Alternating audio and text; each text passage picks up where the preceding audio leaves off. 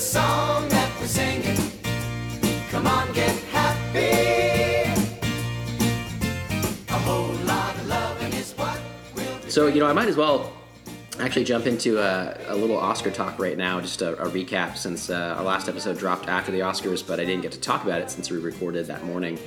So I'm just going to throw it in here right now. Um, Okay. Green Book won Best Picture. What the fuck? That's what the fuck. I haven't seen it yet. From all Uh-huh. from everything I've heard, does not deserve it. Uh, I saw a list. It was uh, out of the best movies of the year. If you like culminate like all the different uh, uh, critics and stuff of their like best year lists, it ranked number thirty-two. Wow. So I don't know how the fuck it won. Uh, a lot of white people wanting to feel better about themselves, as far as I hear. So Well, so here's the thing. I haven't seen it either, Mm-hmm. but I I was interested, and honestly, I'm probably still interested in, in seeing it, uh, just because I like, um, man, I'm gonna butcher his, his name, Mahershala Ali. Mm-hmm. Yes, yeah, he was in uh, season one of, of Luke Cage, and I liked him a lot there. Oh, yeah. um, and uh, he he actually voices a character in Spider Verse as well, and uh, just just overall, I, I I'm impressed with his acting. But um, when I heard about the the story, it's like a uh, a gay black uh, musician from what in uh, like New York or something like that. Yeah, I don't know. On the the East Coast maybe, and then Mm-hmm. he's traveling through the South in the 40s or 50s. Mm-hmm. I don't know. Clearly, I haven't researched this too much, but like the idea of that uh, happening is something I'd want to watch. But then, as I was watching the Oscars, I saw that he was nominated for Best Supporting Actor. yes, I was like, wait, what? So super he's- confusing. he's not the main focus. Viggo and then is. come to find out that yeah, Viggo Mortensen, the the white guy, he's the the main focus. Like the the guy who drives the most interesting character in the movie around is the is the lead Mm-hmm. actor. It's weird. It's bizarre. Yeah, and I um, that was when I first heard that that they were announced for because I didn't know much about the movie except for like the basic plot, like you said. But um, then when I heard that he was nominated for Best Supporting Actor, and I was like, shouldn't this be his story? Uh, Yeah. And it was like, no, it's the white dude's story about blacks traveling in the South in the 50s or whatever. And I was like, wait, what? Like, that doesn't, I don't understand. Uh, and then also, I saw a thing that um, someone said this was like the most disappointing Best Picture win since Driving Miss, Driving Miss Daisy. And they just switched the roles. The, now the white guy is driving the car and like but they still made him like the main focus and it's just weird i don't know so uh, yeah I, I was still watching because i love mahershala and i like viggo uh, a lot too but um, i'm not very excited about it. I wasn't very excited about it. Uh, my brother danny who i'd mentioned before uh, especially with oscar talk because he had seen like everything this year um, during the oscars he kept texting me when it was winning stuff. Like it won best uh, uh, screenplay as well. And um, he was like this is getting so much love. It doesn't deserve. This is fucked up and then it won best Yeah. picture and he was just like i'm out. Like fuck this. What the hell? Uh, there's a lot of weird stuff though. Um, bohemian rhapsody obviously i didn't care for that much but uh, uh, i get why people like it and everything but it won for for best um, sound mixing and sound editing i believe. And um, i saw a slash film article that basically they pinpointed and they were like this is what's wrong. It's like the people that vote in this don't actually know how to make movies. Like even though they're in hollywood and stuff they don't really understand. They're basically like oh i like that music. It should win. Yeah. and it's like Yeah. no that that did not deserve to win those at all. Like that shouldn't even been nominated. They just had songs. That's nothing. Like Yeah. everybody has songs. Um, if, if anything it should have been like uh, first man had great sound editing and sound mixing. That was uh, pretty crazy uh, well done. That was like the silence of space and like the the sound to make you like feel like you're really in the moment uh, in those scary situations in the shuttle and different planes and stuff. But um, it's not even what i voted for. I didn't really want it to win but i was like that should have won over fucking bohemian rhapsody. And it was a weird oscars And- and when you- with that. And when you said that you voted for it to win, you are a part of the voting board. absolutely. You, you are part of the academy. You get to vote. Yeah, um, I, people might not know this, but uh, when you have a podcast uh, Mm-hmm. that does a lot with movies, um, they just invite you in.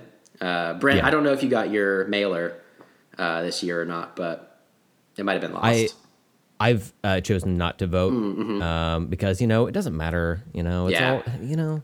Voting doesn't matter. I think we've we've all learned that. Uh, you can't change anything by voting. Clearly, you know. oh man, it's yeah. Why even 2020.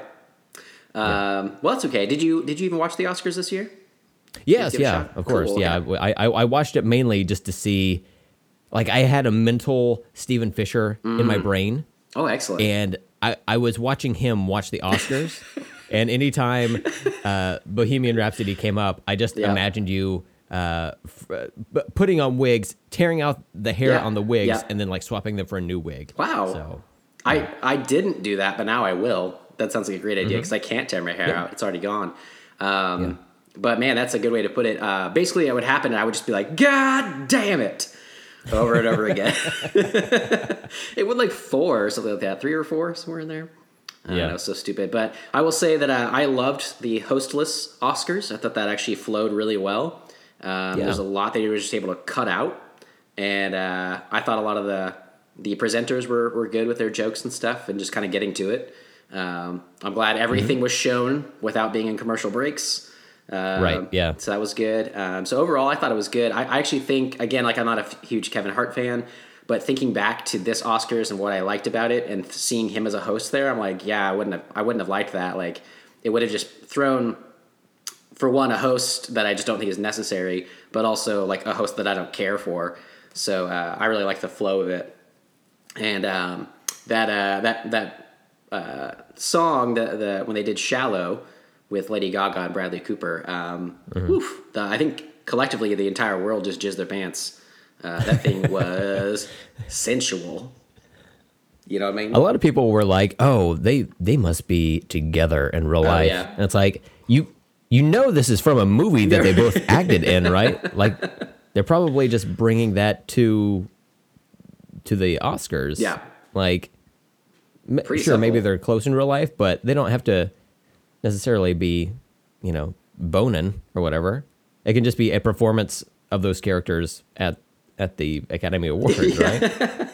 I think you uh, you understood it right from the start, uh, like like people should Yeah. have, because Lady Gaga came out a few days later or whatever, and was like, "No, we were we were performing. Like we wanted like when you're singing a love song, you want to just be like you're the only two in the room. You want it to be the, you want to feel the love between the people, and we wanted to like show that. So we like got into character and we did our thing or whatever. And I'm glad that you guys felt that we were in love because that's what we meant for. But you know, whatever, we're not actually. It was weird. Like his girlfriend or wife was like sitting between them, like down right. She's like right there. Like there was at Yeah. least like a, a a woman right there. I don't know who she is, but um, I assume it's his girlfriend or wife. And I was like, that'd be really awkward. But uh, but I, I thought it was like a beautifully shot. It was really cool how they did the the camera moves and stuff. They kind of showed the whole audience instead of the band behind them. Um, Yeah. And uh, uh, Amanda told me, my wife told me that uh, she heard that Bradley Cooper actually directed that whole thing. Um, how he wanted it to be shot and how he'd be like standing at first and come over and sit by her and everything. So I was thinking that that whoever was part of the Oscars who directed that did such a great job, and it turned out they just like gave the reins to him for that song. So um, that was my uh, highlight, I would say, because again, I love that movie, but that that Oscars uh, song was whew, whew, good. Yeah. Um, for me, the highlight was Spider Verse winning Best Animated Feature. it was awesome. That was so badass. It was like, it was between that and Incredibles 2 for me. I would have been happy with either, Mm-hmm. but if I'm going to be honest, I'm going to give a slight edge to Spider Verse because Spider Man's my favorite fictional character. Um, and uh, man, I was so pumped that it won because it is just such a uh, an incredible feat Mm-hmm. uh, to put all of that together. And the animation style is so like fresh and new, and you're mixing multiple styles of uh, animation in with Mm-hmm. it, and it just it just works. You've got a character called Spider Ham in this movie. it won an Oscar. It's fucking awesome. Oh yeah, there you go. Yeah, it's Yeah. pretty rad. Yeah, I, I still haven't seen that, but I'm really excited. I know it's coming back to theaters and like to IMAX for a, a little bit because of its Oscar win, which is really cool too. That they're trying to like cool. kind of bank on that a little bit. Um, but yeah, it's funny. Uh, I know that like I guess this is the first time in the last six years that Disney hasn't won the best animated feature. Uh, is what I saw. Yeah, yeah. And um, and Incredibles two is what I kind of expected that most people. I, I, I voted for Spider Man into the Spider Verse to win, and I'm glad it did. But I think Mm-hmm. Incredibles two was the one uh, that people expected. But I saw someone tweeted a picture of like a store standee of Ralph Yeah. Breaks the Internet, and it said best best animated feature, and I was like, wow, you guys really jumped the gun. I don't know that anybody really thought they were going to win, but they did apparently. Yeah. Yeah, absolutely. And I mean, how many people shopping at, you know, a store are necessarily going to recognize that? Mm-hmm. You know, and, and, and realize that, hey, that didn't win Yeah, right. But they're like, oh, know. this one, cool. yeah, I guess I'll buy this.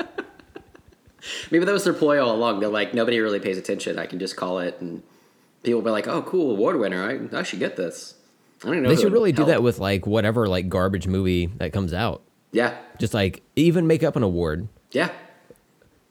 A, winner for 2019 Greg Canterfield's uh, Saturday Night Movie Marathon. They're like, oh wow, I've heard of that. Yeah. Really? Because we didn't just make it up. That's a real thing. the Greg Canterfield? Wow. At the Wisconsin Canterfields. Holy shit. I've got to get it. That's how our, our award, if we had like an LTAS award, people would be like, oh, cool, let's talk about stuff. Sure, that sounds like a podcast. It is. Yeah. This is our award. we gave it. wow, they won an El Tassie. Oh, wow. you need to design a trophy now. Okay. I think this should be a thing. It'll just be a um our our main logo uh printed out on 9 uh 9 by 12 copy paper and then like taped onto like uh a, just a random trophy that you get from, you know, a grocery store or whatever.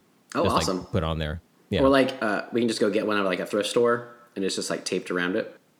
Mm-hmm. I think that, uh, or that or, really or you can get a uh, uh, world's greatest boss mug and just put like world's greatest, and then you put like LTAS award winner on there. World's greatest Yeah, grandma. Yeah, or best grandma, I think it is. Uh, yeah. So, uh, but I thought, yeah, the Oscars this year were uh, were pretty good. I thought there were some really good speeches, and um, uh, Black Panther won for a whole bunch of shit. That was really awesome. Like, uh, Yeah.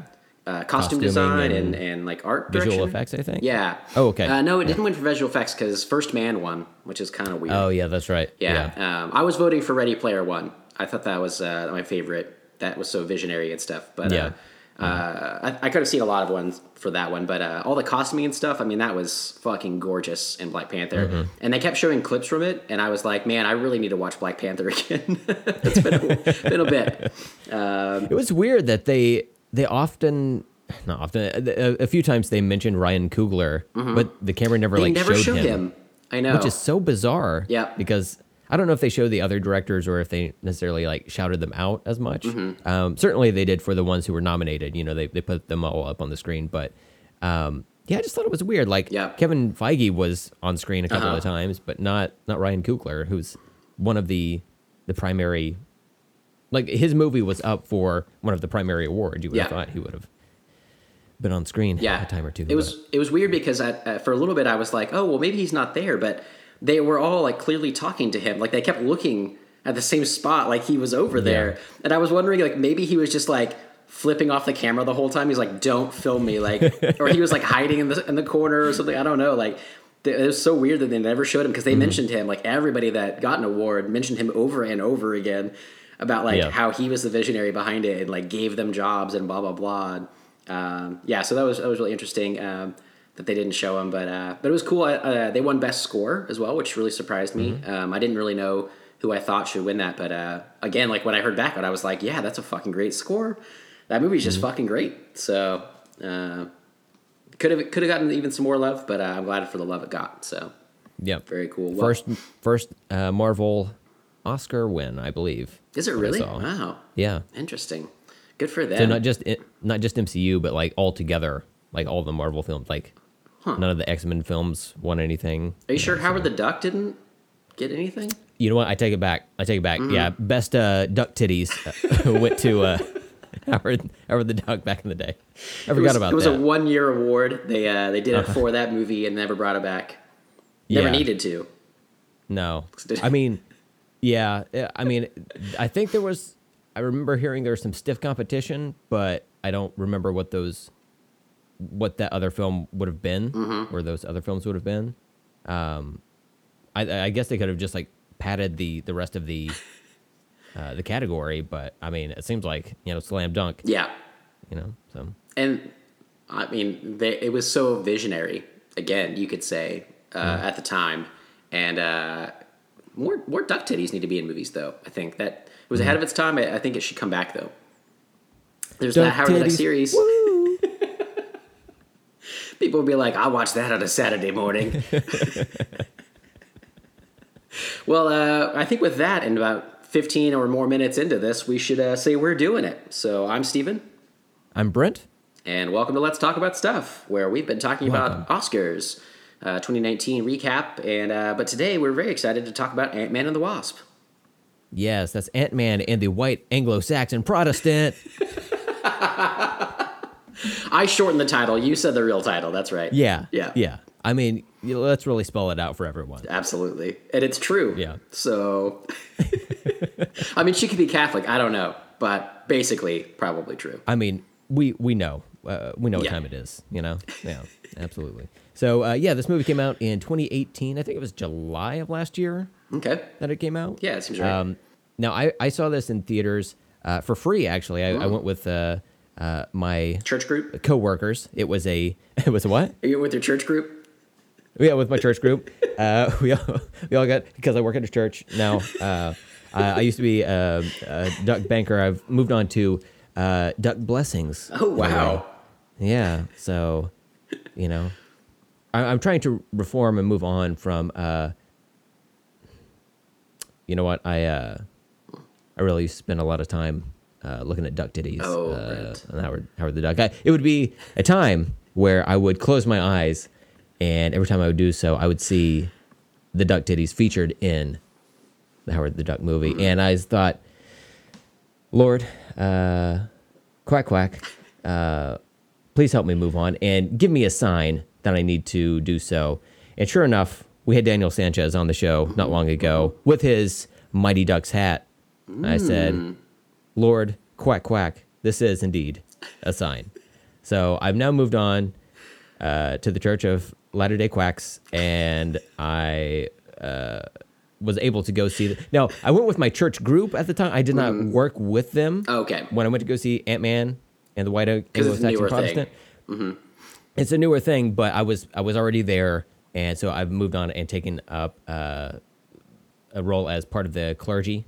Mm-hmm. Um, so yeah, it's it's it's a big task. I mean, uh, we do have bedding there for people who have lost their way. You know, some uh, like a safe place for them to stay, but we do not offer pillows with feathers in them. Yeah. incredibly insensitive. Absolutely.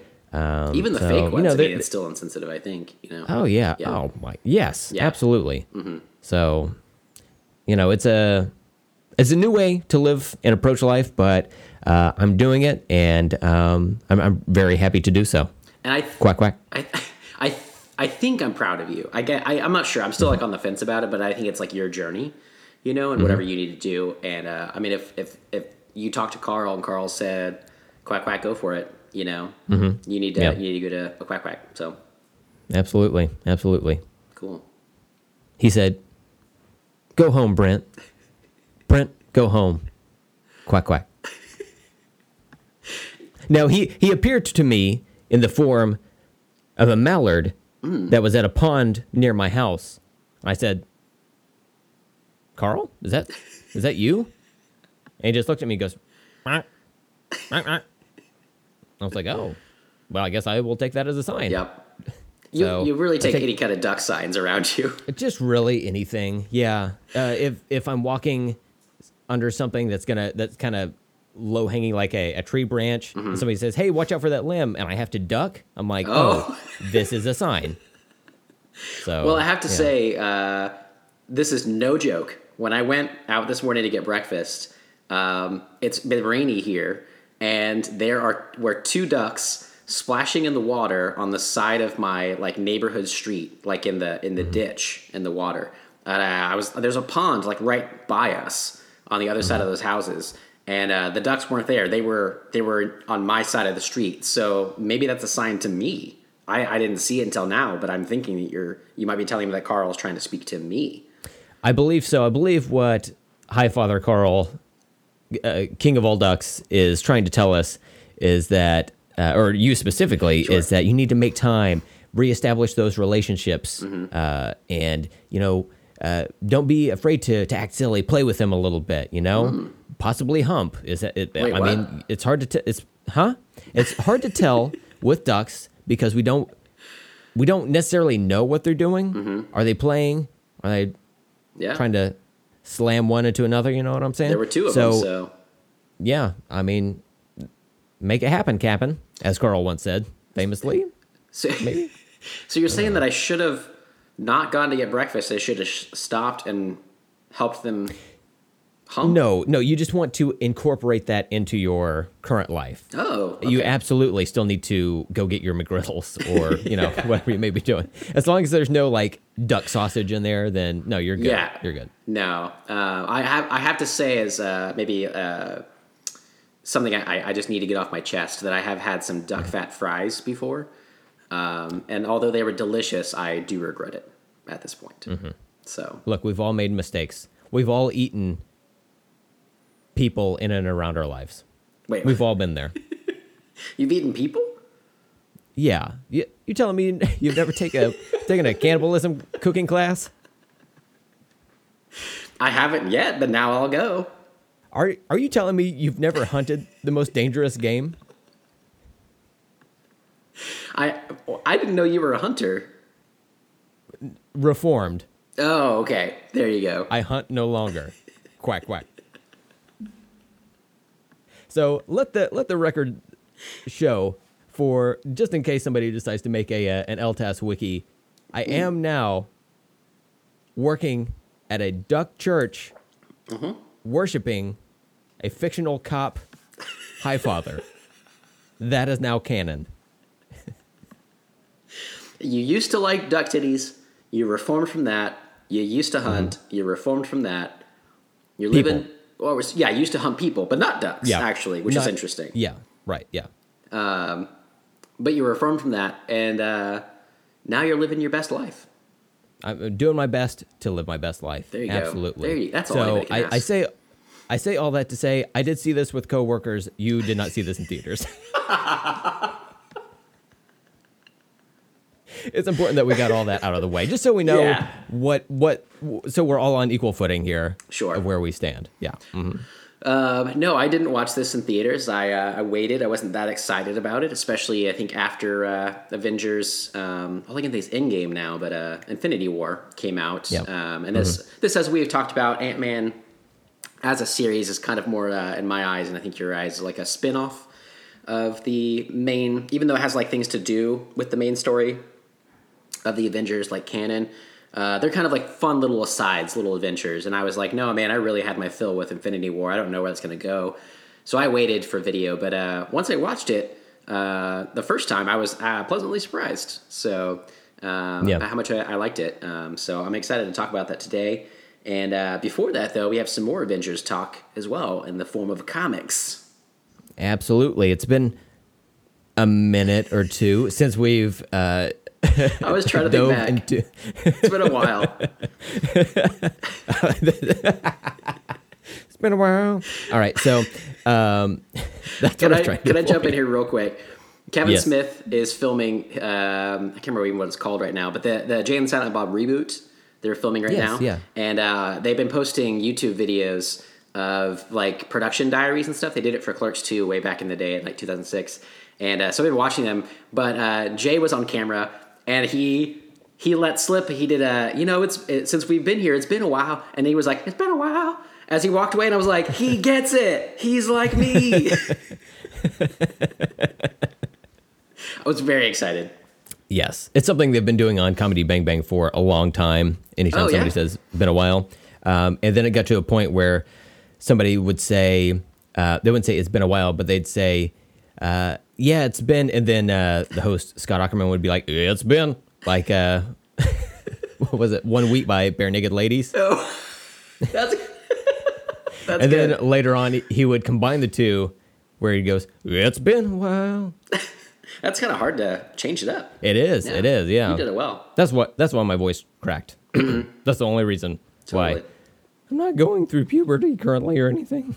Absolutely not. No. But uh, yeah, right. Avengers. Yes, Avengers issue 13.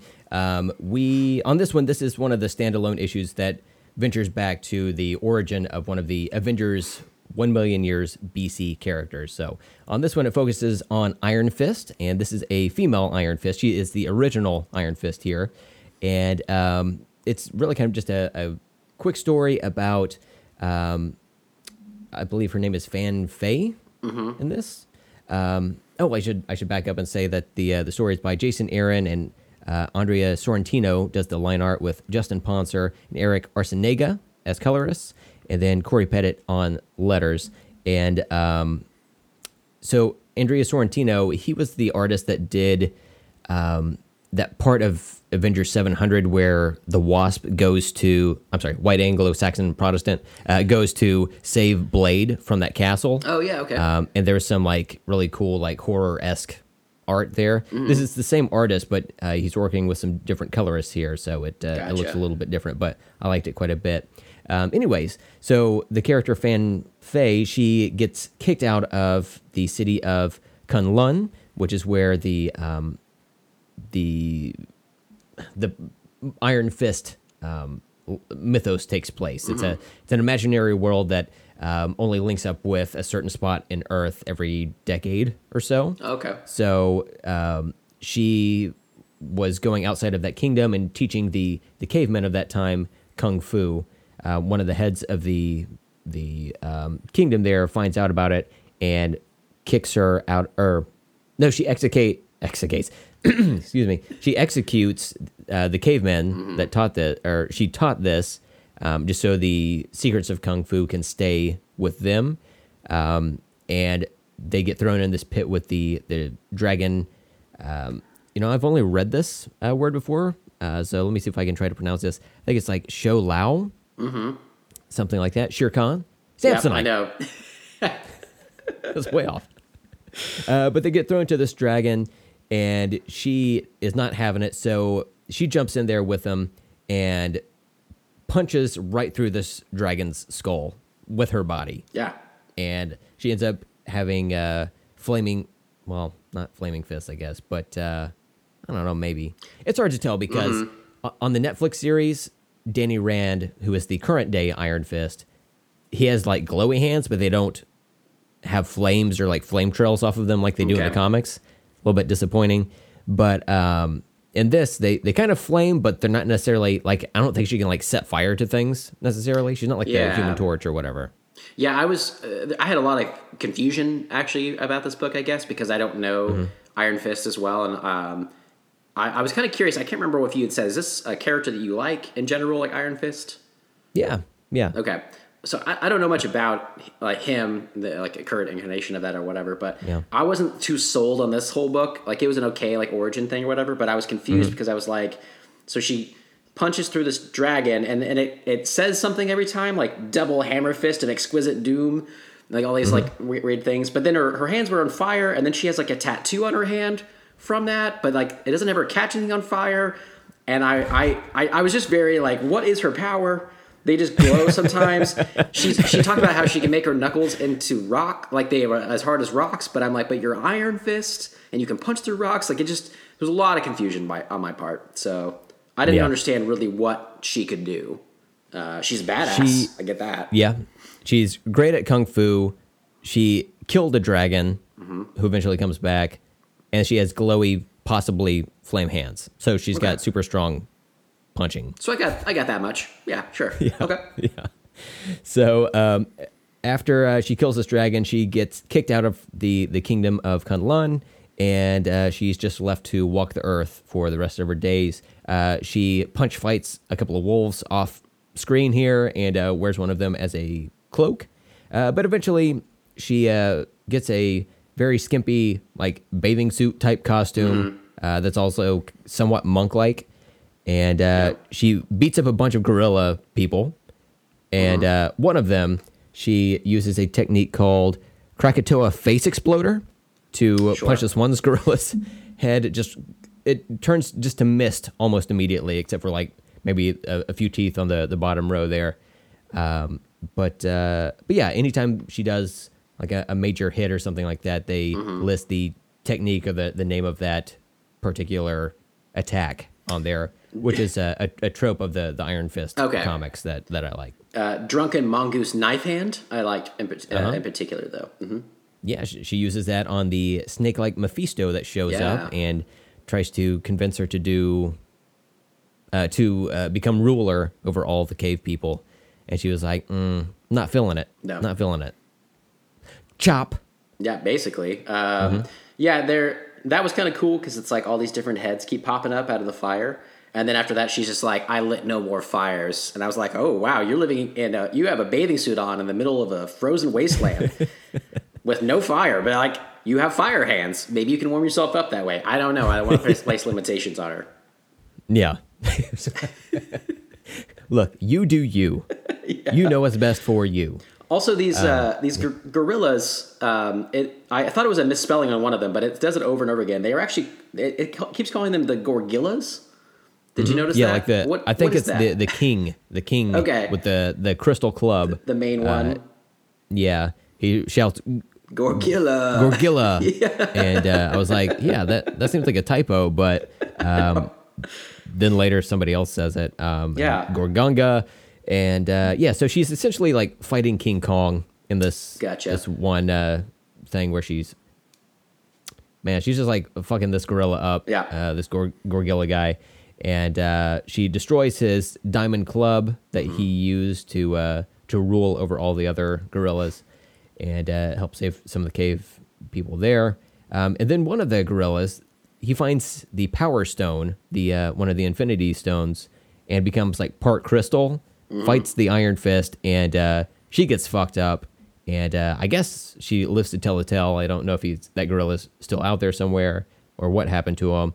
Uh, but she goes back to the kingdom of Kunlun because it's been a decade. It reappears on Earth, and Oh, she okay. She's welcomed. Yeah, she's welcomed back into the kingdom, and she's like, "Nah, that's uh, that's not for me. I got other other shit to do." Mm-hmm.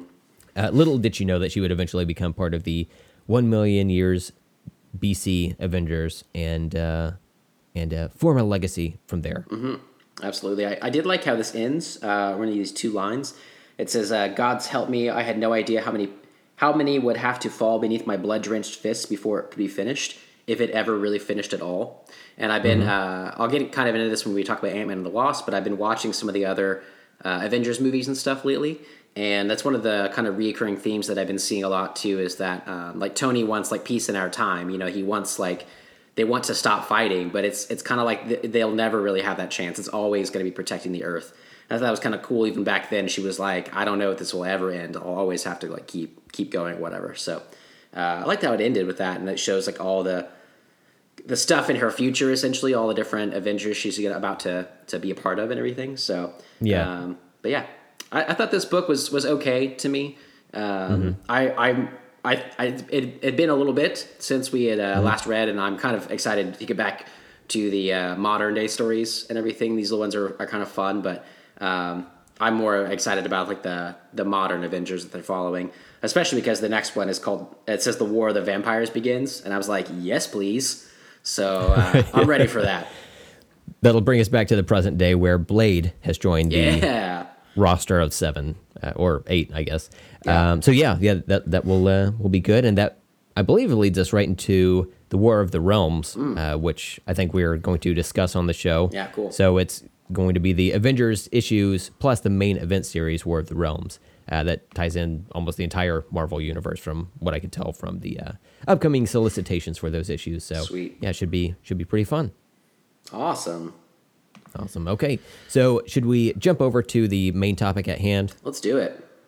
Awesome. Okay, so we are going to talk about Ant Man and the Wasp again from last year, and uh, go over some uh, some of our thoughts on that. Mm-hmm. And of course, there is a uh, both a mid credits and post credits scene on this, uh, which we will get to. So if you've not seen this movie, uh, how? Because it's been out for a while.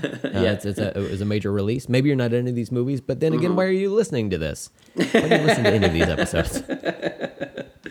So um, it is on Netflix right now. So if you want to pause it here, and go check it out, and then come back, feel free to do so. But I'm sure we will delve into spoilers. So Mm-hmm. uh, just assume from this point forward, we will spoil the hell out of this. So, Absolutely. Um, do you have the the cast and crew and whatnot I- pulled up there? I do. So this was uh, directed by Peyton Reed again, who had done the first Ant Man movie, and uh, it was written by a, a bunch of people. There's like five different authors on there, but um, Paul Rudd was a part of that, um, which I think kind of helped this movie. Um, I assume most of the comedy or a lot of the comedy and stuff was probably part of that, but I'm kind of curious to see what else he might have done with that. But um, another one that was that jumped on here was Chris McKenna, and I was particularly looking at him because he um, at least helped on the screenplay of Spider-Man: Homecoming. He was one of the people on that, and I also heard that he kind of punched up jokes on that one. So I, I did once I uh, had seen this. Um, he did um, in 2017. He did the Lego Batman movie, Spider-Man: Homecoming, and Jumanji: Welcome to the Jungle that he had all a part of at least. And it, so it seems like he uh, has this there's a certain style to that, I guess, that uh, that appeals to me, and um, I felt this watching Ant Man and the Wasp, knowing that I was like, oh, I kind of see like how it's akin to Spider Man Homecoming.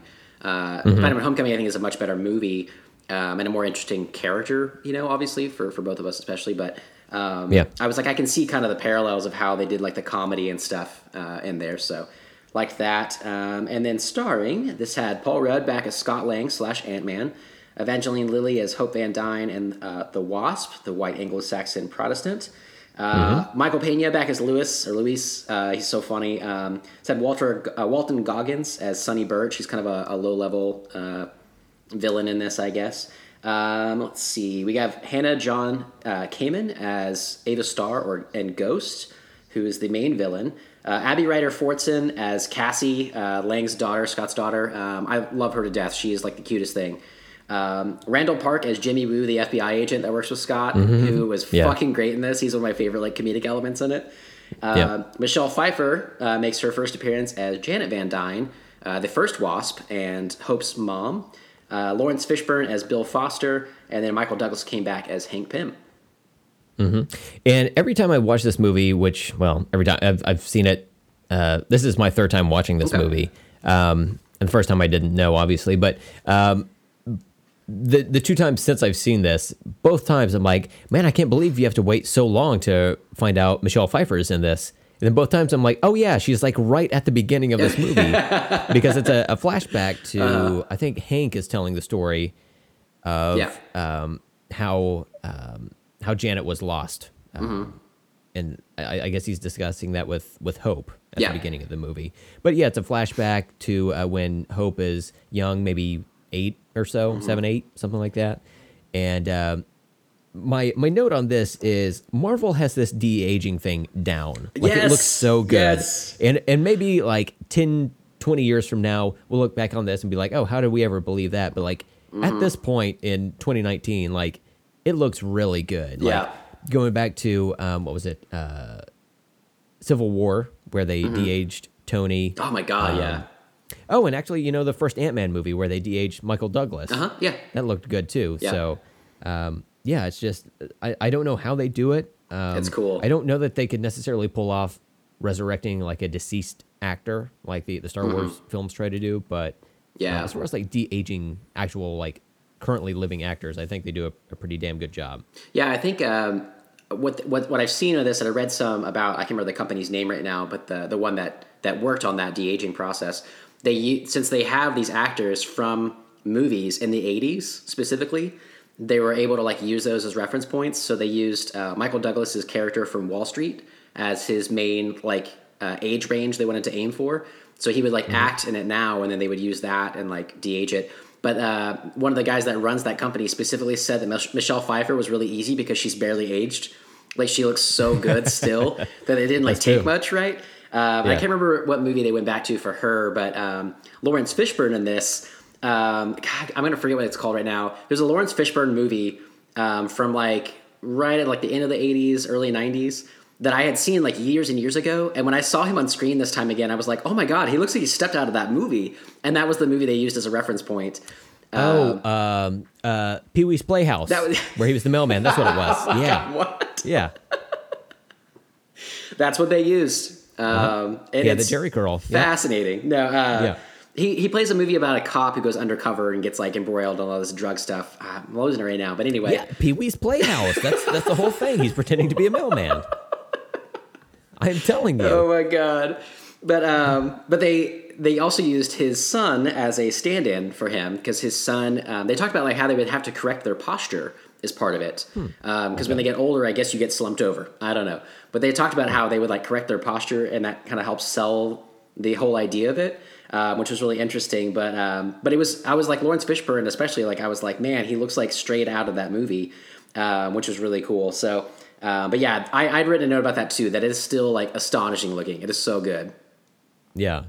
And I, I'm looking at it and I'm trying to see the cracks. And like maybe if you look real hard at it, you can see, or you can tell that part of it's CGI or whatever. But it just, like the, the performance is there. Yeah. Like you can tell it's the, the, the, the same actor, but they're just, man, They're it just just, it just works so well. And, and I'm curious as to, um, younger people that are, are seeing this, like, Mm. um, maybe people that are just now turning, you know, 18, 19 or, or, or younger kids that are just now seeing this, if they would even recognize like um like they would know Michael Douglas as Hank Pym in this, but would they realize that that's like a de-aged version of Michael Douglas if it's if it wasn't in this movie? Like if they just Yeah. saw a, a picture of Michael Douglas outside of this film, would they realize that was that was him? Maybe that's a terrible example. No, I- because, I uh, don't know. He's a super famous actor, uh, but you know, uh, he he's essentially like shave or clean shaven in in the flashbacks Mm-hmm. and everything, and um, I don't know, I don't know where I was going with any of this. Well, it, it looks pretty natural, and I wonder, like, I I grew up with these people in that age. You know, like we we did. We had movies. We watched these movies with these people, Mm-hmm. and then now they've been older and go. We've been seeing the movies. So maybe like a younger person not having that experience of them. Like, I wonder what it looks like, or maybe not like like you're saying. Like maybe they they wouldn't know who they were, but like, is it as astonishing to them if you didn't grow Yeah, up I with that? You know. yeah, that's what I, I guess Yeah. what I was uh, eventually going to make my way to. I had like another half hour to get there, but yeah, you, you've summed it Take up your pretty time. good. Take your time. yeah. No, um, and there's another one coming up that I'm excited about. There's a trailer during the Oscars uh, for The Irishman, which is Martin Scorsese's new Netflix movie, and they are using uh, it's like De Niro and Joe Pesci and some other people I can't remember, but they're using de aging process on them. Like I think for the whole movie. And the trailer that they showed, though, they only showed it was like I can't remember what it was, like a black screen mostly, and then like some little things here and there. But um, they just had the, them talking, and so it was kind of like, oh, are we to see them like in their their de aging makeup? And they then they didn't show it, so it like teased it really well, and I'm excited to see how that works because it's supposed to be like an entire process, not just like a few scenes.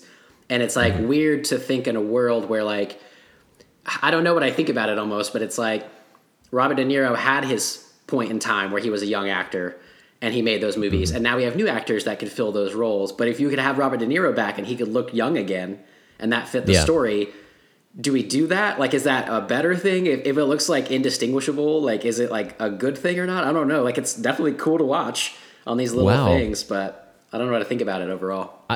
I guess I missed that that commercial because I don't. Yeah, I, you are the first person I'm hearing this from. Mm-hmm. Okay, so I mean that that sounds pretty badass though. Yeah. Um, especially with uh, directors like Scorsese, whom I don't. I don't know. Has he ever directed like a big like sci-fi like anything that's been special effects intensive? I always think of his his stuff being more like Yeah. um, intimate and real world based. Man, I have a hard time saying that. I really do. He did real um, world. I wouldn't say so like so much sci-fi that I know, but th- he did that movie a few years ago. Um, Zathura. he did that movie with um, uh, Chloe Grace Moretz. It's like a an old timey movie thing. It was in 3D. It was like right after Avatar came out. Um, people loved it. I didn't like it at all. Um, but it it had like a lot of almost the entire movie was like digital. But so it was all effects and stuff, and it was all like the 3D and how it looks. But it was it was meant to be. It was a film about um, films essentially when they first came about in the turn of the century and how they kind of Oh, yeah. revolutionized things. And then this was like, oh, this is how 3D and digital, you know, we can like fly through clocks and do all these different things. But to me, it was like overdone. It was like, he was like, I have an open playground. And it's like, yeah, you Mm-hmm. do. You don't need to use it all the time. you need to do things that are like grounded in reality a little bit. But uh, so Come he's up here. Let's yeah. let's shit down this slide. yeah. Wait, what? So there's uh yeah, so he's had at least that that uh he's like toyed with it and everything, but this one seems like it's kind of like his other movie. I don't know a whole lot about the story for the Irishman, but it's I think it's supposed to be like a, a gang uh not a gang, but like the mafia type movie that they've done before, you know. But with these this like de aging effect there too, so it'll be interesting to see how that that project turns out. That's exciting to me that um, this technology has been invented for, I don't know, necessarily for the MCU and stuff like that. But I mean, CGI has progressed to the point where you can have a character like Thanos show up in the MCU and be a convincing character. But then directors like Scorsese is like, well, let's do this with r- existing living actors and de-age them, and we could just keep them Yeah, in the conversation for for a longer time, you know? And Yeah. like what if this movie is like so good it is up for an Oscar or something to Mm-hmm. that effect, you know? Like that would be incredible if Yeah. they use that for for that purpose. Yeah, it'd be I don't really- know. That's yeah. that's an exciting premise to me. I know, and uh, so I'm excited for the premise. I'm just I'm I don't know like at, at what point does it become like you can use actors outside of their uh, younger prime to be younger actors again, and then like at what point is it just completely indistinguishable to have a fake actor? Like you know we have CGI characters like like Thanos and a lot of this different like mocap stuff that we have out right now, but um, there's still like sometimes you can like see it, but you could have it to where it could be a completely fake thing, uh, and that won't be. That's not too far off. And what does that do whenever it's like, oh, we don't need actors to do this because we can literally make this fake thing do whatever we want it to do, um, run however fast we need it to run, or whatever. Like it's always expanding that way, but eventually, like, will we even need real actors, or will everybody just be voice actors? You know, like it's it's a weird, uh, weird, weird place to be, and like see where we're gonna go with that. So we'll see. Look, I just want to get to the point where Rocket Raccoon hosts the Academy Awards, There you go. voiced by Bradley Cooper. He's just like sitting in the audience, front row. He has like a microphone in front of him, maybe some reading glasses for all the dialogue.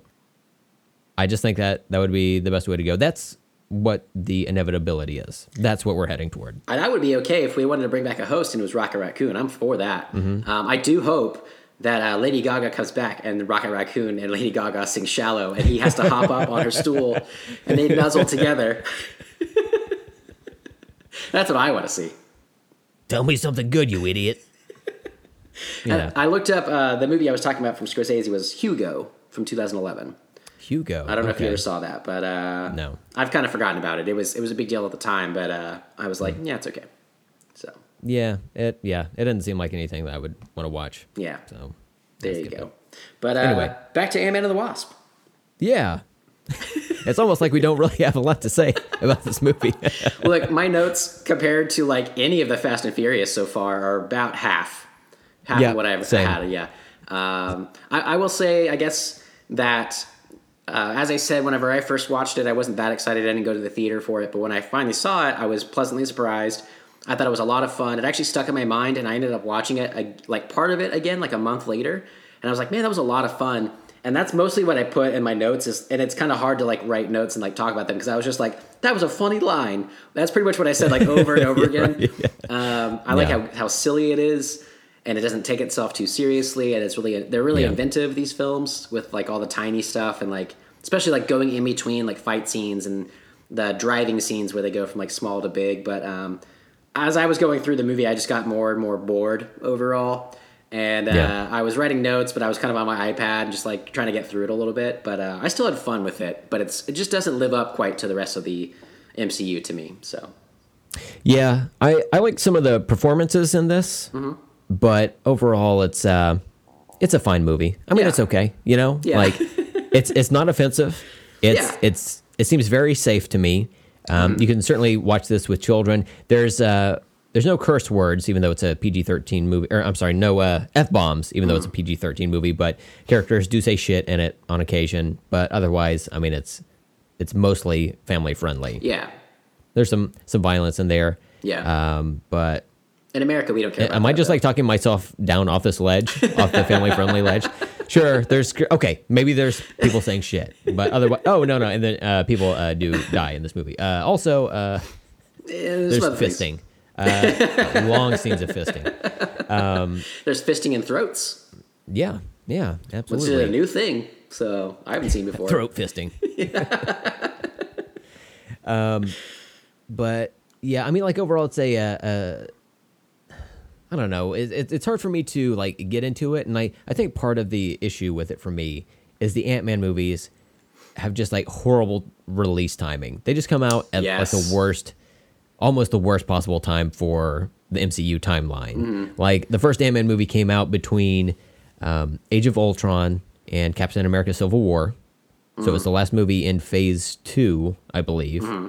And Age of Ultron, it introduced all these new characters, and you had these um, big stakes. And you can say what you want about the the quality of the movie, but it's still like there's a lot of um, um, action. It's very like action focused. There's um, a lot of uh, uh, a lot of characters first of all, and then you also have a lot of characters and high stakes in Civil War. And right in between, you've got Ant Man.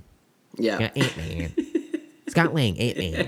Uh, like it's a, it's a very small movie, and I I'm trying not to hold that against the movie itself because it's not it's not Peyton Reed's fault that this movie Yep. came out when it did, or or the, the original fault. Ant movie came out. Yeah, Yeah. yeah. Hey, hey, Hey. Kevin. Hey, man. You're not doing any favors here. We got a bone to pick with you. yeah, I don't know. Uh, I think that really threw me off both times. That it like Mm-hmm. it comes out like right after like a major Avengers a major Avengers movie. Whenever Mm-hmm. like the stakes are so high, especially this last one, and then uh, this came out and it was like what? like how Yeah. is it even going to fit in there? And then you find out it's it's basically before that. Um, and and and I don't know, like they just really feel kind of like lackluster that way because they come after like such big things. So Yeah. it just doesn't. I don't know where it's supposed to fit. I don't know where I would have put them either anyway, but it, where they put them is kind of weird to me. So both times, Yeah, yeah. You've got this movie coming out after the snap, yeah, and you're like, what? What's happening?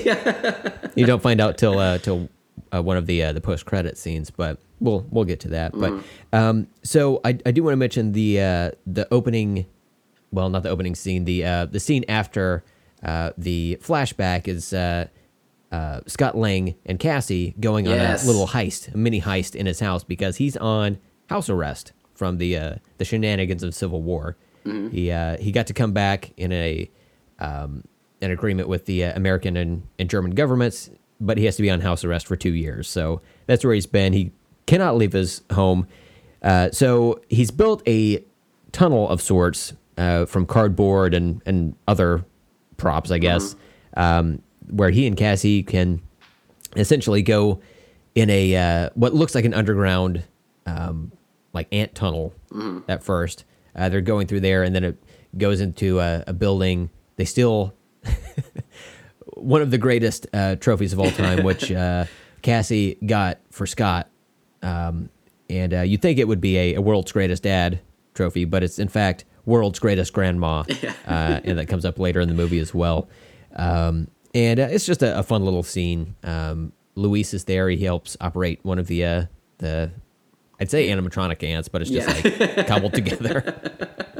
And eventually they uh, they have to go through the uh, the tunnel, and uh, there's a little like ant shaped sled. They they ride out of the uh, the house itself, and then down the stairs uh, on the outside of the home, and uh, eventually they hit the bottom, and Scott's foot goes through the fence outside of the uh, electric perimeter, and that's when we meet Jimmy Woo, who is the the head of I guess the FBI there. yeah, Yeah, following up on him. he comes yeah comes through and um, when i heard randall park was gonna gonna play jimmy woo i thought oh this will be a turn because in the comics jimmy woo is more of a uh, um, a, a serious character Oh, okay. and i was like oh okay this will like test his acting chops but no he's a he's a comedic presence in Mm. Yeah. this movie and i'm totally fine with it because i like randall park and i like what he does with this with this character um, i i almost feel like every character in this movie is funny and Mm-hmm. that might be a little bit of a detriment to Yeah, this know. particular franchise because it's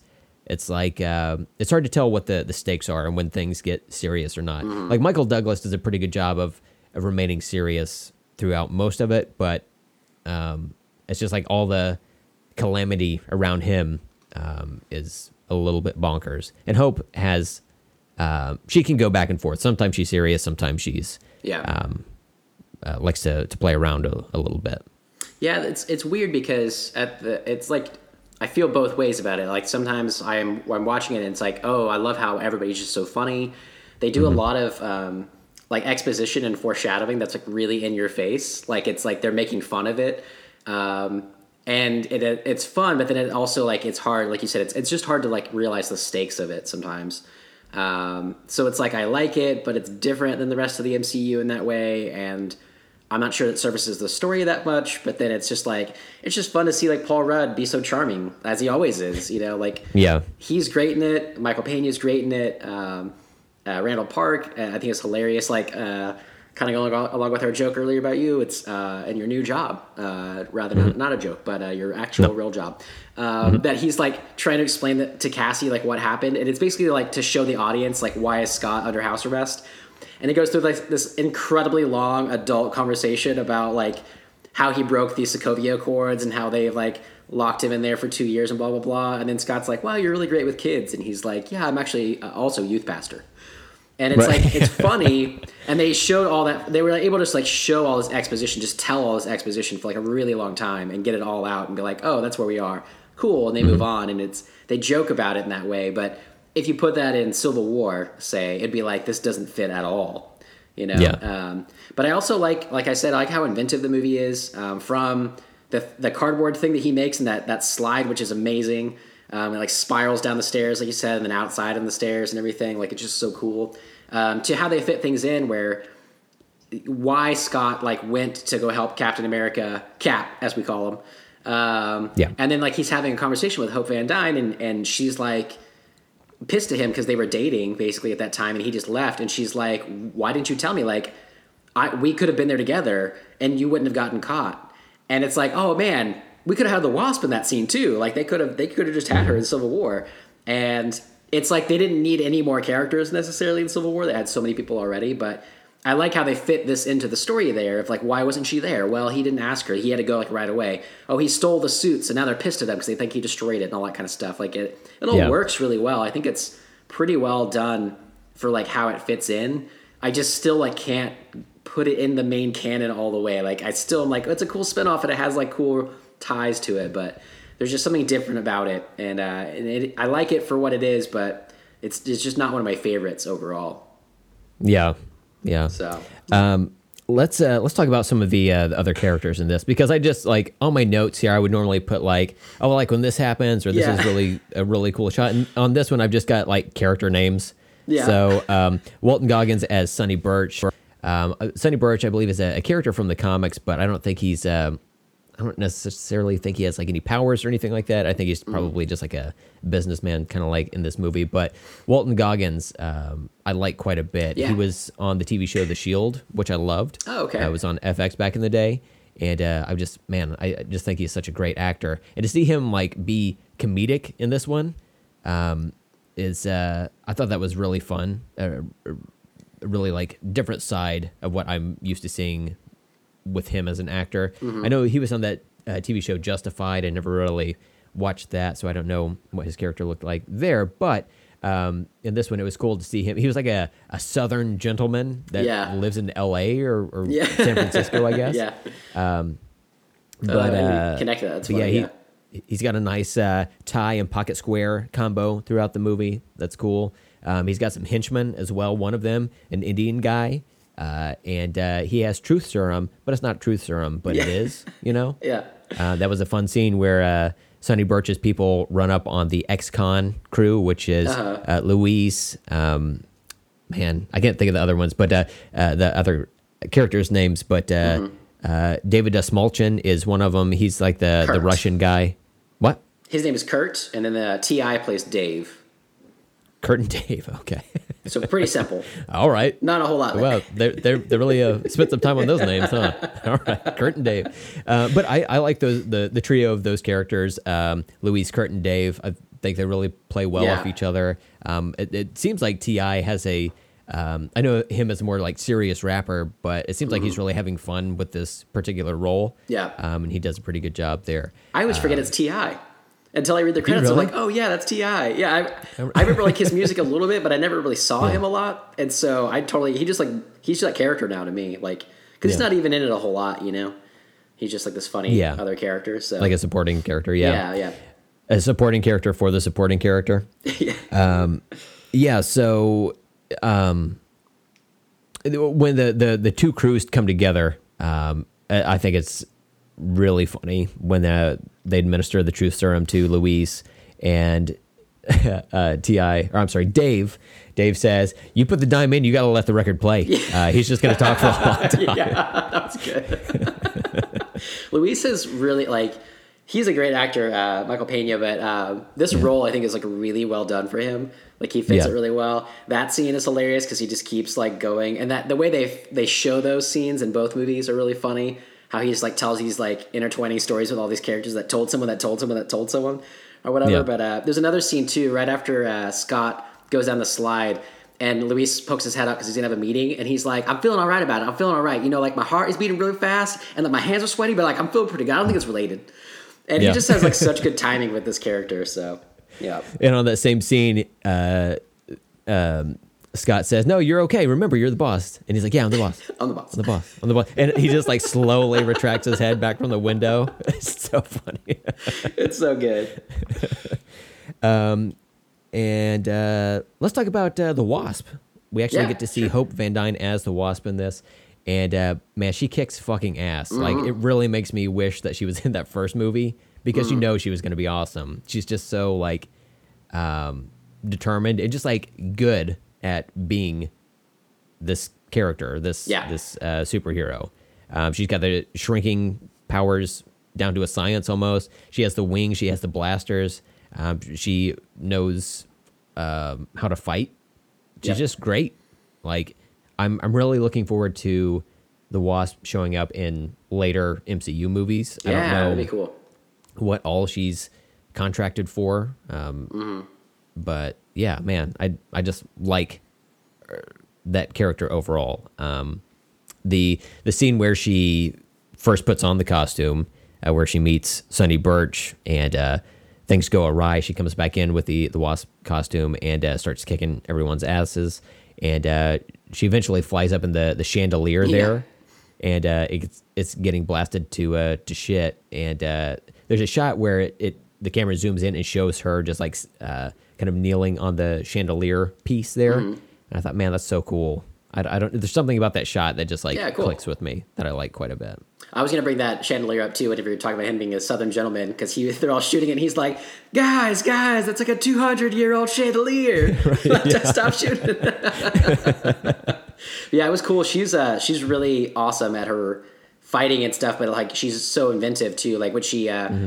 throws that uh, like in, uh, the whole scene in the kitchen after she's like Yeah. chasing those guys down. They do a lot of fun stuff in there, but uh, she throws like the salt shaker and like ex- Yeah. and makes it like get big, and the guy just like hits it and falls back or whatever. Um, just very cool. She she really like has a good grasp of her powers and what she can do or whatever, uh, and it's really cool Mm-hmm. Yeah. to see her. Yeah. That was also one of my notes for this movie, and something that I alluded to when uh, I first saw this, and we talked about it briefly on the podcast. Uh, didn't want to spoil anything because you hadn't seen it yet, but uh, since we're going to uh, be discussing the movie in depth here, Yeah. um, one of the things I liked about this movie is that you kind of get the best of both worlds with the powers on this. So um, you get new powers uh, that relate to one of the the shrinking characters. So for the wasp in particular, she can you know shrink and and uh, grow just like um, Scott can. Uh, we don't see her become like giant size, but otherwise you know normal size and then shrink down. Um, but she can also do um, she can fly. She has the the the blasters like I mentioned, and um, she's it seems like she's able to like enlarge things a little bit easier than than Scott can. Like he has to like take something out of his belt and like throw it at another thing.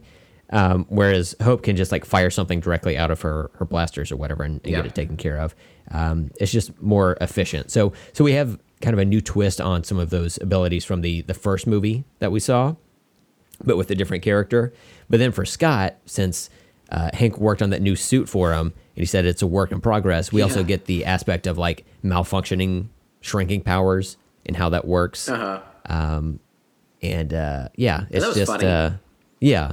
I, like, I liked both sides of that. size or whatever. Yeah, like he's like trying to get Cassie's uh, backpack, and he keeps like jumping. He's like, huh, huh. and she's like, "Oh, you're almost there. You can do it." Or whatever. That was inventive too. I thought that was fun. Uh, Yeah. and it was fun to see like it uh, malfunction. Like he's in the, they're in that like janitor's closet, and he accidentally gets like really big. and he's all scrunched up, and she has to like crawl over his lap and like open his belt and like try to make him smaller again and everything.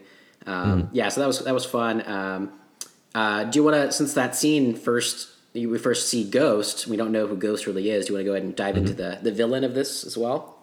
Sure, sure. Um, so MCU, you know, sometimes has problems with with villains. Uh, this one, I, I think, has its problems as well. There are some really cool things. Um, I like the suit a lot. I think it's pretty pretty cool looking. Um, and this new, like, it's kind of a mystery at first about who is who is this person, and uh, the fact that they can like phase through matter. So uh, instead of like shrinking and growing bigger or whatever, it's like she can just go through things. Whatever they can just go through things. Um, and it was it's pretty cool. I think like the to propel the story along, it's pretty good. But uh, once we actually get to know her story, I'm not like sold on it 100. percent um, It just seems kind of like again like a, to me like a lackluster villain. I almost was watching this and thinking that like I wish kind of like the first Ant Man two, which I thought they had kind of a weak villain. That I'm like like you said this these aren't like Avengers movies. They're not as like action heavy. They have a lot of action things in them, but they're not like tons of characters fighting all the time, whatever. And I almost wish they just really were dedicated to being like heist movies almost. Like I Yeah. kind of wish they would have gone outside the box and not even had a traditional villain. Like maybe you could have uh, Walton Goggins' co- character that's like you know thwarting them in some way here and there or whatever. But um, I- and I think the story works and I, I like it um, and everything. But uh, I almost was like, you know what? I don't really need like the villain to be here. Uh, I kind of just want to see them like do their thing. And they're Yeah. they're on the run. They're like trying to find Hope's mom. They're like doing the stuff already. There's already enough to propel the plot along that I was like, I don't really need all this other stuff kind of muddying the waters. So Yeah, um, I like Ghost as a character in in the comics. In the comics, he's like a Ghost is a like a creepy old man.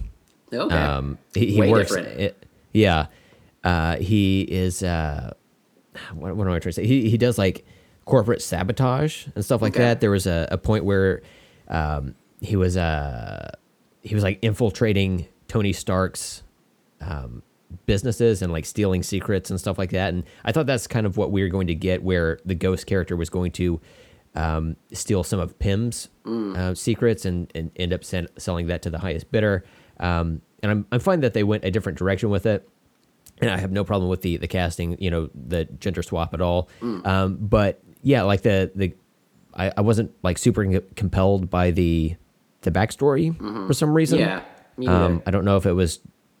I don't. I don't really under, know quite why I, I feel that way about it, or don't Mm-hmm. feel a certain way about it. But it's just like, yeah, it's. I mean, it's it's a villain. Like, yeah, but I mean, there's a, a turn, and again, spoilers for for this movie. But I do like at the end that Ghost does not die, and she Mm-hmm. in fact is cured, and she's allowed to go on. Like Yeah. the character can potentially show up later down the road. Mm-hmm. I don't know if she would necessarily have her abilities yeah. I guess she could fight, since the but cure.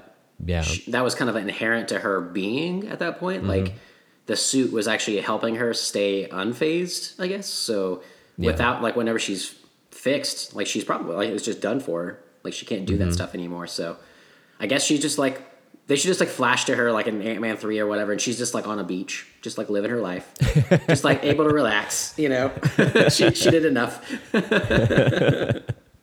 Um, but also we find out, um, you know, later on when they're they're trying to find because she's stolen some of their tech and stuff, and they're trying to figure out like how to find it, and they end up going to see Laurence Fishburne, who we find out is a like a professor, but he was an old colleague of Hank Pym's, who uh, Hank kind of discredited and everything, and uh, and I like I. I, we get a little bit, you know, the the de aging of of Laurence Fishburne, like we talked about, but um, we find out like because I don't know again much about the comics and stuff, but Bill Foster uh, was part of Project Goliath, and so he and Scott started Yeah, having yeah. that talk about how he used to he was trying to be like big, uh, he got to like what like twenty feet or whatever, and then twenty one. Yeah, 21 okay yeah and then scott's like 68 or something like that Well, I, I like how he plays it off. He's like, "Oh, yeah, it's pretty Yeah. good," and then Yeah. he's just like, eh, "You know, I, I grew. Yeah, I did a little bit as well." Yeah. He's like, "How much was it?" He's like, "Nah." You know, I don't know. Like, "Don't tell me." Yeah, sixty-five feet. What? and then they like it, it leads into a good thing with with uh uh, I'm trying to Hope, yeah, Hope, yeah. Uh, whenever she's she's like, all right, if we're done comparing sizes, you know, another another good joke in there and everything, but um, you don't really get to see much with with Laurence Fishburne's character. Like, um, I I kind of I, I've heard that they might do like a prequel or like Michael Douglas at least would like to be involved in a prequel, and I think that Ant Man to me, if we keep seeing these flashbacks to like there was an Ant Man um, and a Wasp, you know, back in the like '60s or whatever, I guess. Um, it's like uh, or '70s or something. Uh, I, I want to almost see that more. Like I like Scott and I like the modern stuff, but that's one. If it's gonna be like kind of separate from the canon a little bit, like we've talked about, then I kind of just want to see like what were those event, you know, what were those adventures like, and seeing like a, a young Goliath like that would have been more cool to me, maybe than seeing like giant Scott Lang Ant Man that we get to see, uh, or we see both. So I, I hope that if we if they do go forward, they get to do either bigger flashbacks or uh, more of like a prequel story because I would dig that. Um, but it's you don't really get a whole lot with him. You find out that he's essentially helping Ghost, trying to fix Right. her and stuff. And again, that, that storyline is just it's okay. It does it's just not very compelling to me. Um, the fact that she was like exposed to this like radiation when she was a child because her dad was trying to do stuff, and then he is like a discredited guy that used to work with Hank Pym, and he's they're both just kind of pissed at Hank Pym and Yeah. helping each other out or whatever. And I was just like, okay, they're the villains, you know, Yeah. like there they are. I think part of what might hinder this particular franchise is, yeah, we're kind of getting dropped in the middle of Michael Douglas's story and Hope Van Dyne's story. Um, wait, Hank Pym's story and Hope Van Dyne's story, where um, there's some some backstory that would give greater context to the the current narrative, if that makes sense. Like, Yeah. it's it, it seems like since Hank was the original Ant Man, there could have been some like cool like like you were saying like heists or Yeah. um, behind the scenes like like war stuff Mm-hmm. that was maybe classified back in the day um, because I think wasn't wasn't the thing that he and Janet were trying to stop wasn't that like the Cuban Missile Crisis? I, yeah, I don't know if that's is? what they were saying. Yeah, it's definitely like some type of missile coming to the United States yeah. from somewhere. Yeah, So I don't know. It, it, it would have been cool to see that a little bit more. yeah, I mean the Yeah. stakes were like massive. Yeah. back Mhm. then, and now it's like we've got a divorcee. Okay. Yeah, I think I guess since we had Captain America: The First Avenger, and and it was like in the 40s, and it's World War II, and there are there are, like a lot of stakes there, and then it jumps forward because that's how Cap's story goes, and I thought that was so well done in the MCU, and.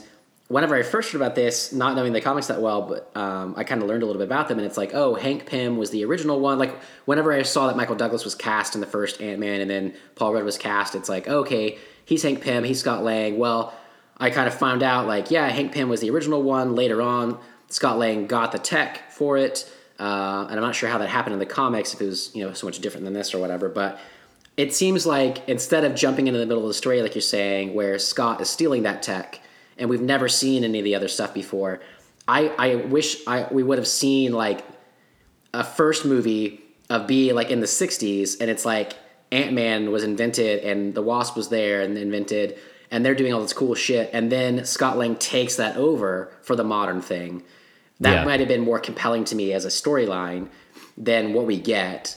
And I think it would have been cool to see the original Ant-Man um, and also like another like period piece in in the MCU uh, Yeah. versus just flashbacks of it. So I just think there's a little bit more they could have done with that. It would have been really fun, and and what we get is is fine, but yeah, just could have been better. Yeah. Uh, speaking of Hank, I like his old school suit in this. I don't know. I, I, I, I don't know what it is. I, I, I wanted to say when I was writing the note that it was like the um, maybe the original Ant Man prototype, but we we saw his original Ant Man suit. It's the one that's in the first Ant Man movie. Yeah. So I don't know if he just made a brand new suit or what it is, but I really like the idea that Michael Douglas plays an active part in bringing this movie to its happy ending. Like oh, yeah, like the in the first movie it was mainly it was mainly Scott. Like he is the Ant Man in, in the modern day so he was the one that was doing most of the action. Uh, in this one Hank is part of it. He's going to rescue his wife which I think is a great idea. Best case scenario Um, originally, it was going to be Hope that was going to do it, but um, since she's got the powers, yeah, she might as well just stay and you know help fend off the bad guys. So. Um, I, I thought that was a really good choice. I like uh, his suit that he wears because it's kind of reminiscent of the Ant Man and, and Wasp costumes, but it's also its own thing. And uh, I- think him rescuing Janet is more powerful than if Hope were to do it, just because Sure. it's reuniting with you know a, a lost love. And um, yeah, I like that they uh, they. Well, uh, do you have anything to say about that before we jump into the the ending of this movie? I'll only say that uh, again. I, I think it could have been a cooler story if if we had seen him as the younger one with his wife, and then they went to modern times. Like she gets lost. They went to modern times, and then I like now that Michelle Pfeiffer is is gets like back. I guess I don't know if that's jumping the gun to what you're going to say, but I like that she comes back, and now she's going to be a part of the team too. That we get like Right. even more opportunity to see these people like in the in their either just smart scientific roles or they're kind of Ant Man and Wasp roles. So or will we? I don't know. Who knows? So the the the last note I've got for the the end of this movie before we get into the the post credits is this movie has multiple happy endings. So we've got that Janet returns and she's reunited with Hank, and we see at the the end of the the movie proper that they end up getting. Well, I was gonna say like building a beach house, but it's just enlarging a beach house yeah. on a beach Sure. somewhere. Uh, I thought that was cool. Um, Also, when Janet first shows back up in the uh, in that, that building that keeps shrinking and, and expanding, um, we just see Janet walk out of there. And I thought, oh shit, this is where they kill Hank because I mean, you yeah. can't have one without the other. But no, he just shows up. He's like, hey, I'm fine. Don't worry about me. Yeah. So it's it's a nice reunited family. Um, so that was cool. Mm-hmm. Um, also, Ava or Ghost is cured by Mm-hmm. Michelle Pfeiffer when she comes back because she has quantum finger touching abilities. Sure. Whatever. It's Yeah. fine. Whatever. we'll just go with it. Um, She was there for Scott- a long time. I'll go. yeah, yeah, it. yeah. You're, you're going to come up with new abilities, absolutely. Um, Scott is off of house arrest, and Mm-hmm. uh, he's now with Hope, and uh, he's at the end of the movie. They are watching a uh, oh yeah. a, a movie on a uh, a giant. Well, not a giant. iPhone. They've shrunk down to sit in a shrunken car, maybe a micro sh- machine, something like that. Hot Wheels car. Mm-hmm. Hot Wheels, yeah. Uh, and they're they're watching what looks like a drive-in theater screen, but it's actually a, like an iPhone. Yeah. Uh, and they this moth tries to fuck their car or something like that. It's weird. Whatever it is. Um, and uh, yeah, so happy Yeah, sure. happy ending all the, all the way around, and that's where the movie ends. But after the stylized credits, which I think are cool, they're like little miniatures of most of the scenes that we see in the movie. Um, in the the mid credits scene, again spoilers, we uh we see that they've shrunk down the that quantum tunnel thing, and it's in the back of a of like a creeper van. I don't I don't know. I don't know what Sure. else to call it. Um, stay away from that van at all costs, children. Just stay away. So they uh, both Hank and Janet and um, I guess Hope eventually is there, but uh, Hank and Janet are the ones that are like setting up the machine and getting it ready. So Scott can dive into the quantum realm and gather some particles to help Ghost um, and make sure that she can continue to survive. I guess I'm, I'm not really sure why Yeah, I don't. she's doing that. It seems like she was cured, like- but whatever. Yeah, they were getting like healing stuff from it, but I, I was wondering if it had like more more outside of Ghost. I, I assumed she was just healed, but like they was going to do something else. But I was like, what else would that heal though? Like what? I don't know. So yeah, maybe we'll, we'll get more of that later on. I don't know. Who knows? Who knows? Uh, we need him to go into a place uh, Yeah. to get a thing. That's more or less what it Pretty is. much. So, um, and then uh, Hope is there as well. She's kind of uh, walking through or walking Scott through it uh, when he goes there. So uh, he gets shrunk down, goes into the quantum realm. He has this tube that he opens up, and it looks like it starts gathering quantum realm ener- energy. Once it's maxed out, he just like kind of puts it back in there. He's radioing back and forth with them. He's like, "Okay, guys, I'm ready to come out," because they have to pull him out manually, just like they they put him in there. And uh, he keeps radioing, uh, guys, guys, and uh, it cuts to the footage outside of the van, and uh, we see there's uh, three piles of uh, dust because Hank, God. Janet, and Hope have all been snapped. Oh man, They done been snapped. I wish people could see your face going along with that. That was good. the hair went crazy.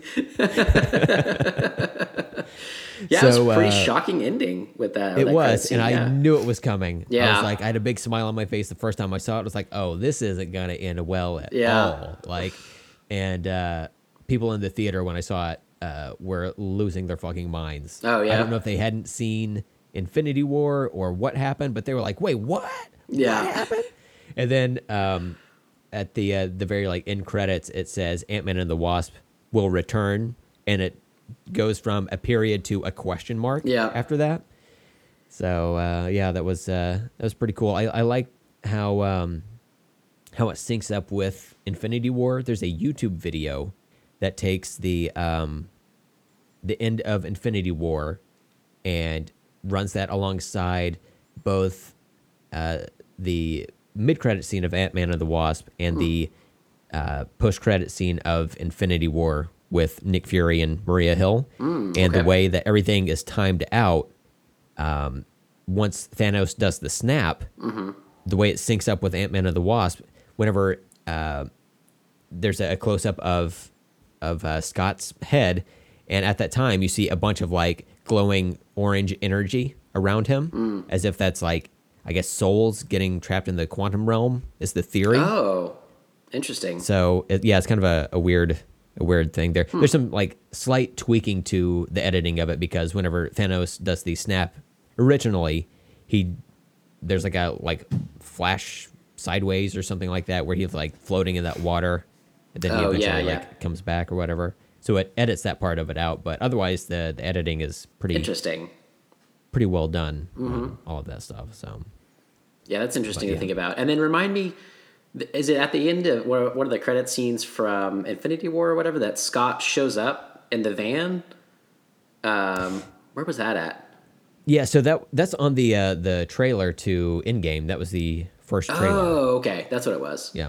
And then so the yeah, it's, that one. I remember when that. Oh, that's what it was. Because when that came out, I hadn't seen Ant Man and the Wasp yet, and you were like, um, "You really need to see that." Uh, because there's like a lot of implications from that movie about like how he shows up and everything there. So Yeah. Uh, because he's like in the when we end that credit scene in Ant Man and the Wasp, he's stuck in the quantum realm.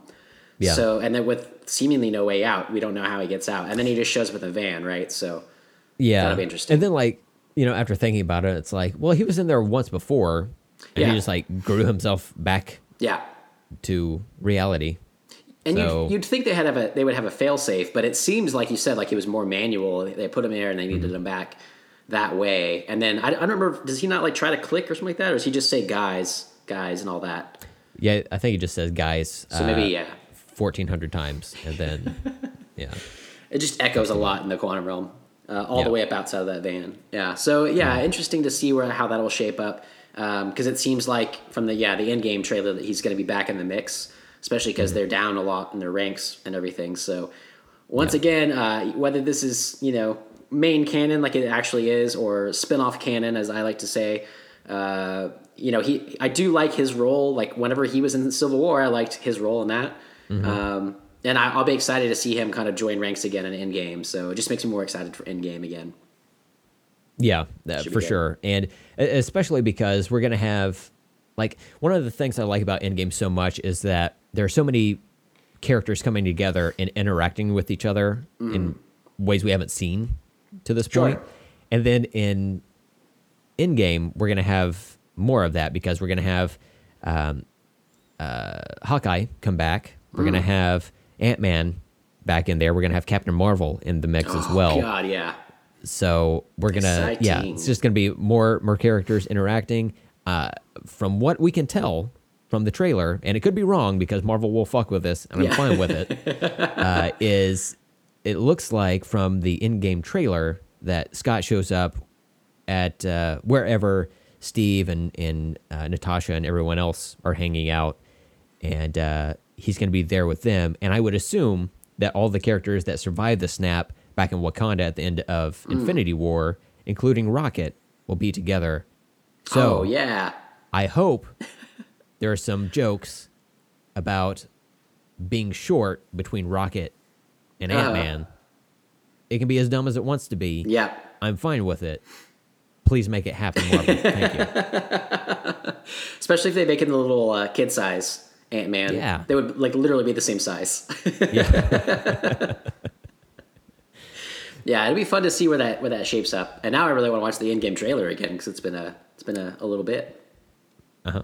Yeah, Yeah, it's so- been a little bit. Um, so uh, the the other thing I'll mention is the post credits scene on this. Uh, it was not worth staying in the theater, but I would have lost my mind if I didn't see it. Even though we did see it, because here's the thing. Here's the here's the thing. Okay, Yeah, okay, yeah. Marvel. Like I just asked you for a favor, but now I'm gonna savage the shit out of you. Okay, so the post credits scene is the giant size ant that was taking the place of Scott in the majority of this movie when he was outside of the house arrest. They put a uh, one of those um, I was gonna say leg pagers, but uh, I guess trackers or whatever. Ankle monitor.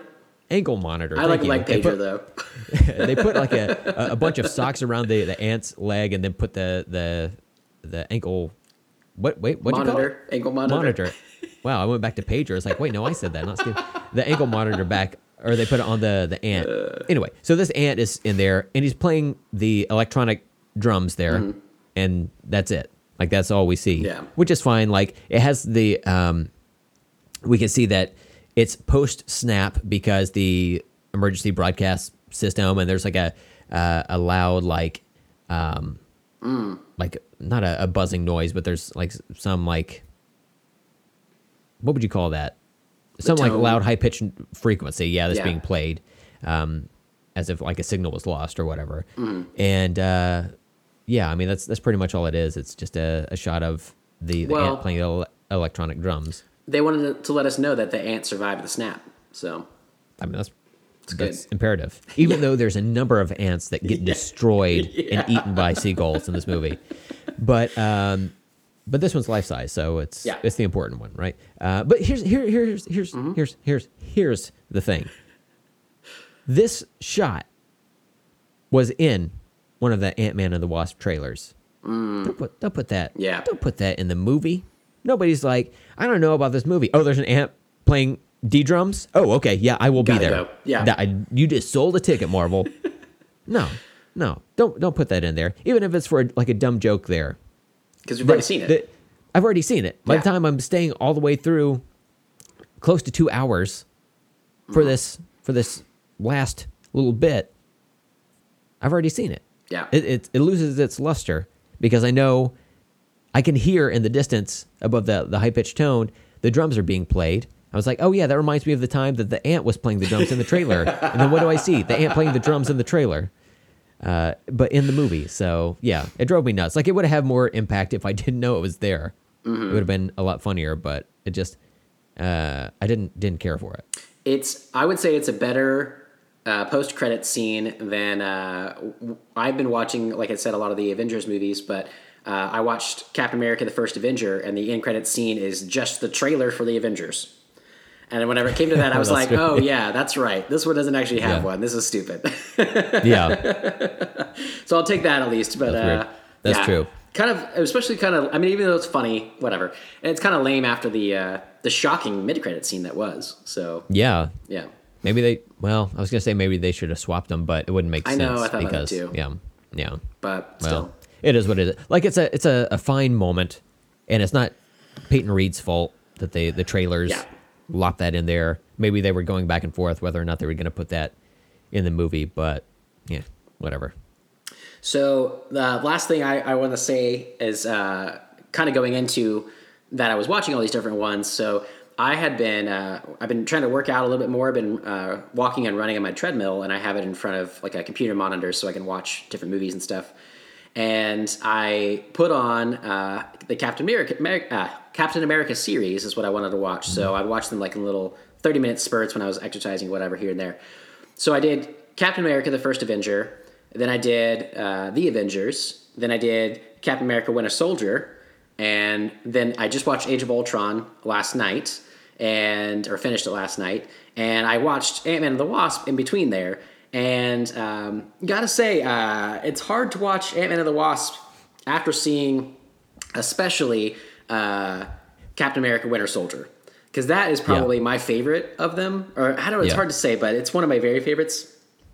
of the MCU, and it is so well done that it makes everything look la- lackluster. Like, uh, Yeah. I basically have been watching this as Cap's story, and I, I wanted to take out the rest of it. Um, I think another interesting way would be to like the Iron Man story version of it, going through the Avengers movies. But I wanted to kind of see it just through the Cap movies and the Avengers in between those. And it's been an Yeah. interesting journey on that note. Uh, but throwing Ant Man and the Wasp in there was kind of weird. Um, even watching Age of Ultron right after watching uh, Winter Soldier was was pretty jarring. Um, I know that you and I do like that movie. Uh, I think uh, more than that seems the the general public did or critics did or whatever. But um, this ver- this time when I watched it, I was like, yeah, it's a little like goofy on on some parts and stuff. Uh, it has Yeah. some good moments, it has some bad moments, but um, but I'm excited to watch Civil War again because it's it's been a little bit. I'm not doing it. It's not been a while. Uh, can't get around it. Uh, since I've seen that one and seeing Ant Man and that again will be kind of fun. So, uh, but it's been yeah, it's been an interesting trip, kind of watching it from from Cap's story all the way through the series and see kind of how that shapes up the different things. Um, you really don't need a ton of the other movies. Like I know I have them in my mind, so I know what kind of happens in Thor's movies and Iron Man movies and stuff like that that kind of shape up the story. But uh, it really kind of works on its own as just a uh, as Cap's story, where he Yeah. kind of every once in a while meets up with the group and everything. Uh, but since he shapes so much of what happens to Shield and Hydra and the MCU overall, it's uh, Yeah. you know he, he kind of with Iron Man, he kind of leads the charge of of the trajectory of the the main through line that you have through the MCU of uh, you know str- struggles of power and freedom and and what does that mean and privacy and um, protecting the Earth or not and, and basically you know all that kind of stuff. So. Uh, it's been kind of cool to watch those though, and then uh, Ant-Man and the Wasp was just kind of in there, which is fine. And then I'll get to Civil War and Infinity War. Uh, I'm gonna try to watch those in the next uh, week before Captain Marvel comes out. So be super excited Hell to watch that one. Yeah, Definitely, yeah, man. I'm so pumped for Captain Mm-hmm. Marvel. Like it, it, it feels like I'm right at my peak of excitement for it. And I've seen commercials for it on TV, um, and uh, usually I will just like turn my head or yeah, uh, go do something uh, while it's on, just because I just I just, we're so close to it at this point. Yeah. I just want to go watch the movie and just see whatever new stuff on the screen Mm-hmm. itself. So I'm right there with you.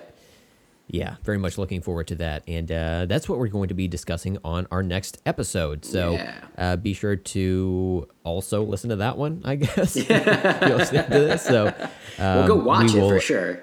uh, yeah, absolutely, Yeah. absolutely. Um, so yeah, that's uh, that's what we're doing for the next episode. Um, did you have anything else to add on Ant Man and the Wasp, or in general? No, uh, not for Ant-Man and the Wasp. I was just going to say too that I've been trying to avoid any TV spots or extra trailers for uh, Captain Marvel, and they keep pushing. Yeah. him really hard because uh, like Slash Film will be Everywhere. like, "Watch this TV spot and explain who Jude Law's character is." I'm like, "No, I don't know who he is yet. I'm good with that." And like, "See who Annette Bening's playing." I'm like, "No, I don't know No, who she's playing yeah. yet. I don't need to, man. I'm just I'm just excited to get in the theater and just watch it, Yeah, however it plays out." So right. yeah.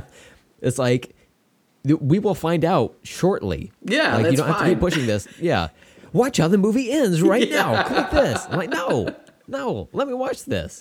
Leave Yeah. me alone. Yeah, So I'm very excited to watch that. I love the '90s. I, I again, I, I think it'd be kind of cool. It's like kind of cool to do like a prequel type thing, um, where we get to see some some new, different aspects uh, of the MCU where there's like not many superheroes. There's no superheroes around. Um, so that'd be kind of interesting. Seeing young Sam Jackson will be fun, and uh, I imagine the the de aging makeup will be just as great, and he'll have hair. I think, uh, if I remember correctly from the trailers. So it'll be fun to see the whole thing. So yeah, I'm super pumped. Got my tickets ready and to go. Coulson's back, baby. Oh man, I didn't even think about that. Yeah, awesome. Yeah. Very cool. Hell yeah. Hell yeah. All right. Well, in the meantime, if you would, please rate and review us on your favorite podcast app. And if you have a show suggestion, question, comment, dog picture, show selfie, pop culture combat contender, or something specific you want us to discuss, be sure to contact us. Steven, if somebody wants to send us mm-hmm. an email, where can they send that missive? Uh, please send that to let's talk about stuff podcast at gmail.com. You can also follow us on Twitter and Instagram at LTASpod. You can follow me on Letterboxd and Twitter at Stephen Fisher22 and Brent on Twitter and Instagram at Brent Hibbard. Yes. Yes. And as we discussed, Captain Marvel next week. Go check Mm-hmm. it out. Come back, listen to the episode. Be generally disappointed by the conversation, but I mean, look, we're talking about being a, a duck pastor uh, Yeah. and, and working for duck clergy. You Where else are you going to find that? Yep. Yeah. So you know what you're here for. And you're welcome. Yeah. Yeah, so looking forward to that. Please come back next week and listen to us. Please. Please. Please. For the love of I'm the boss. Carl. I'm the boss. All right, Brett, anything else from you? Nope, that's it. All right, well, until next time, I'm Steven, I'm Brent.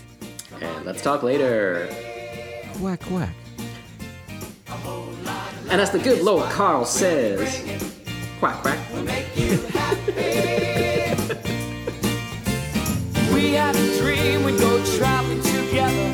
We'd spread a little love and it would keep moving on. Something always happens when I counted counted down us down of, instead of counting up. So Sure, this is all off the rails It's gonna be great. already. It's gonna be a goddamn nightmare. Um, okay, and then let's sync Mm-hmm. with Baba Yaga on Can we three. say it like him? Baba Yaga. yeah. Like all scared. cool, that's a good All right. one. All right. So scared Baba Yaga on three. One, two, three. Baba Yaga.